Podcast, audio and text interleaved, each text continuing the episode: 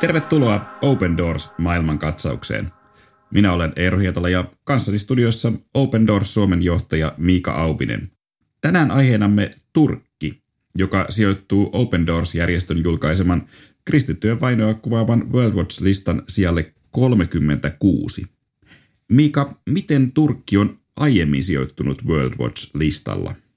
Turkki on ollut aiemminkin 50 maan joukossa, jossa kristittyjä vainotaan eniten vuodesta 2016 tähän päivään, jos käydään läpi, niin vuonna 2016 Turkki oli siellä 45, sitten siellä 37, 31, viime vuonna peräti siellä 26 ja tosiaan tänä vuonna siellä 36. Eli Turkissa on historiallisestikin kristittyjen asema ollut haastava.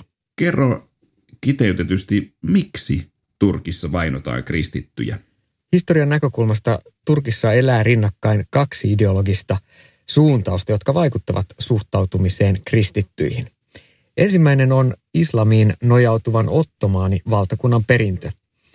Tämä Osmanien imperiumi, Ottomaanien valtakunta tai Turkin sulttaanikunta, millä nimellä sitä sitten halutaankaan kutsua, hallitsi isoa osaa nykyistä Itä-Eurooppaa, Turkin niemmaata, Palestiinaa ja jopa osia Pohjois-Afrikasta – 12 1923 välillä, siis useita vuosisatoja.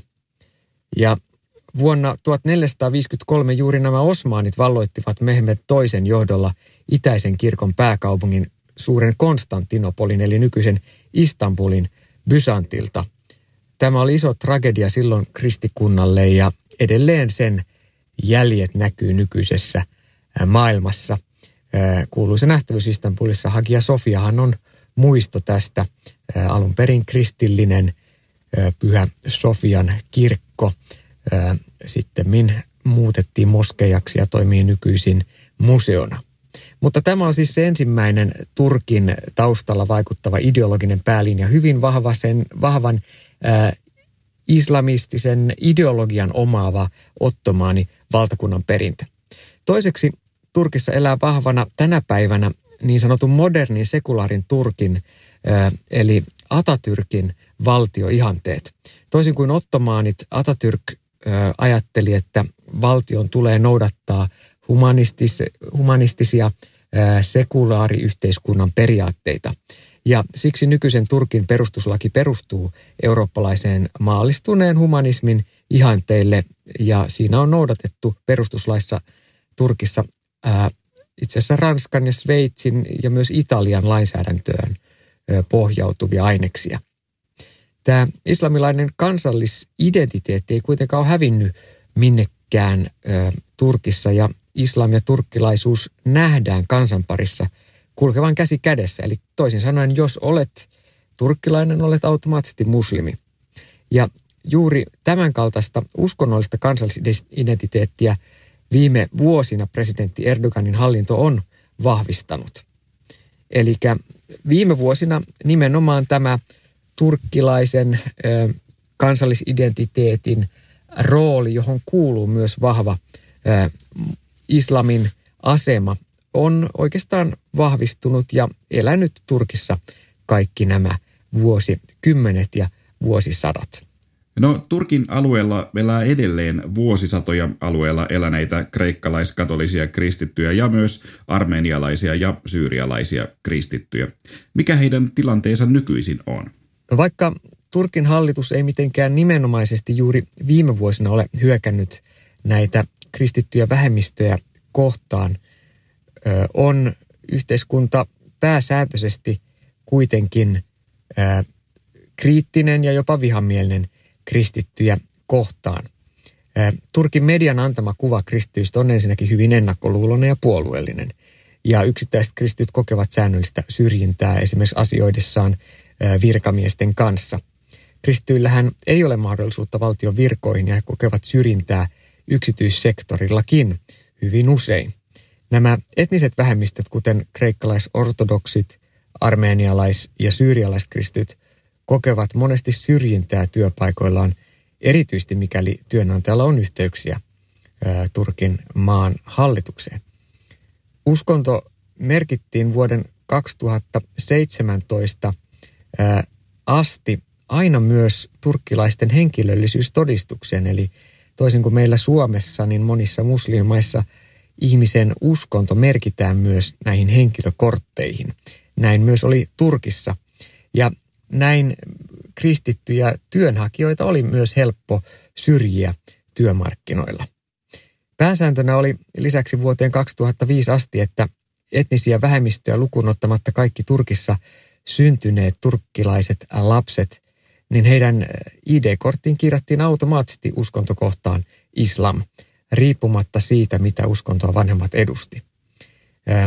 Se syy, että tämä muuttui vuonna 2015, johtui siitä, että Turkki anoi silloin EUn jäsenyyttä ja se johti siihen, että Turkin oli osana hakemusprosessia harmonisoitava oma lainsäädäntönsä ja niin ollen tästä on luovuttu.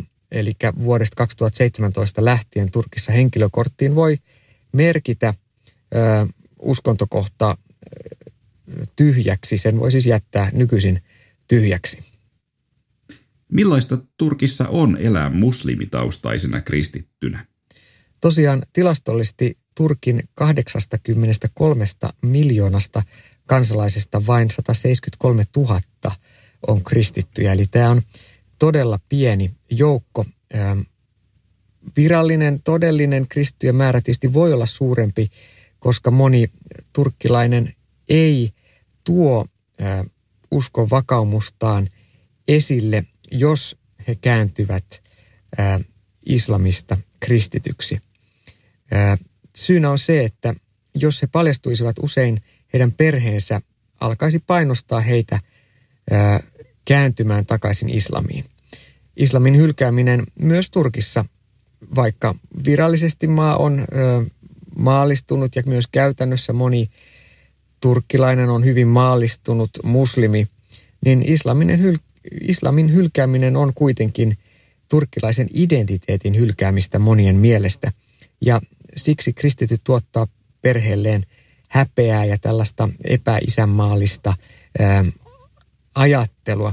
Kristityksi kääntynyttä saatetaan uhata avioerolla tai perinnön menettämisellä tai muilla tavoin sitten painostaa häntä palaamaan ää, suvun islamilaiseen perinteeseen. Turkissa kaikkien lasten on esimerkiksi koulussa osallistuttava sunni-islamin uskontotunneille riippumatta islamin suunnasta tai siitä, mihin mahdollisesti muuhun uskontokuntaan lapsi kuuluu.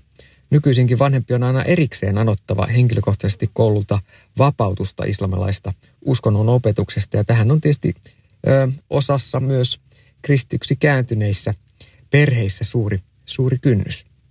Turkissa toimii useita kristillisiä seurakuntia, siis muitakin kuin vanhoihin kirkkokuntiin kuuluvia. Mikä näiden tilanne nykyisin on? Protestanttiset seurakunnat Turkissa tosiaan saivat alkunsa 1960-luvun alussa. Huomion arvosta siis, että lukuun ottamatta näitä perinteisiä pitkän historian omaavia kirkkokuntia, protestanttiset kirkkokunnat tosiaan saivat alkunsa vasta 1960-luvulla ja sitä ennen turkkilaisia muslimitaustaisia kristittyjä ei juurikaan maassa ollut. Mutta tällä hetkellä protestanttisia seurakuntia on Turkissa jo ainakin noin 150. Suuri osa toimii ihan julkisilla paikoilla ja myös julkisesti. Iso osa turkkilaista kristityistä on nuoria aikuisia ja siellä on todella voimakkaasti kasvava ja dynaaminen seurakunta, yhteisö. Keski-ikä on vain noin 26-28 vuotta näillä Turkin kristityillä. Naisia on seurakunnissa hiukan enemmän kuin miehiä. Ja lain mukaan tällä hetkellä Turkissa kirkot voivat ostaa esimerkiksi maa-alueen, jonne voivat rakentaa kirkkorakennuksen tai avata uuden seurakunnan, mutta käytännössä kristillisen seurakunnan omistama rakennustontti on oltavaa lainsäädännön mukaan vähintään 2500 neliömetriä suuri.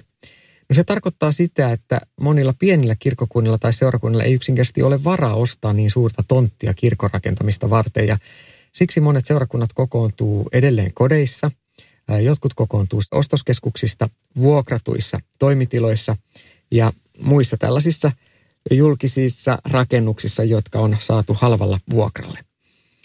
2000-luvun alussa, kun Turkki pyrki EUn jäseneksi, niin siellä tehtiin paljon uudistuksia lainsäädännössä, jotka ovat mahdollistaneet hiukan paremmin kristillisten yhteisöjen ja seurakuntien toiminnan. Nimenomaan esimerkiksi näin, että kaavoituslakiin tuli mahdolliseksi kaavoittaa tila Jumalan palveluspaikalle, joka voi olla nyt lain mukaan myös moskeijan sijaan synagoga tai kristillinen kirkko. Ja vuodesta 2015 eteenpäin Turkissa tuli myös mahdollisesti rekisteröidä protestanttinen kirkkokunta tai seurakunta järjestöä tai ammattijärjestöä vastaavalla juridisella statuksella. Eli sen jälkeen useita kirkkokuntia on Turkissa voinut ensimmäistä kertaa Turkin historiassa rekisteröityä. Mutta statukseen liittyy edelleen monia rajoitteita ja, ja sen tähden seurakuntien asema on edelleen monin tavoin haastava ja rajoittunut Turkissa. Tilanne on monella tapaa hankala, mutta Miika, onko mielestäsi Turkin kristityillä edelleen toivoa? Kyllä Turkin kristittyillä on paljon toivoa.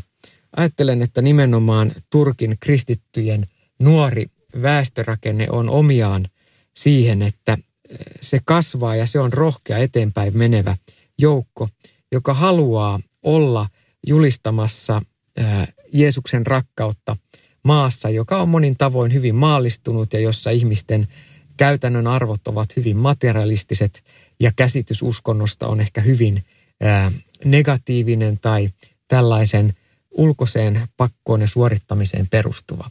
Moni turkkilainen kristyksi kääntynyt muslimitaustainen henkilö on sanonut, että Jeesuksen tuntemisen kautta heille ensimmäistä kertaa aukeni se, miten syvä merkitys uskolla, uskonnolla, mutta ennen kaikkea henkilökohtaisella yhteydellä uskolla Jeesukseen voi olla.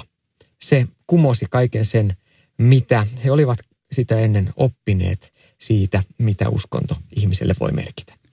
Suomestakin on vuosien varrella lähetetty jonkin verran lähetystyöntekijöitä Turkkiin.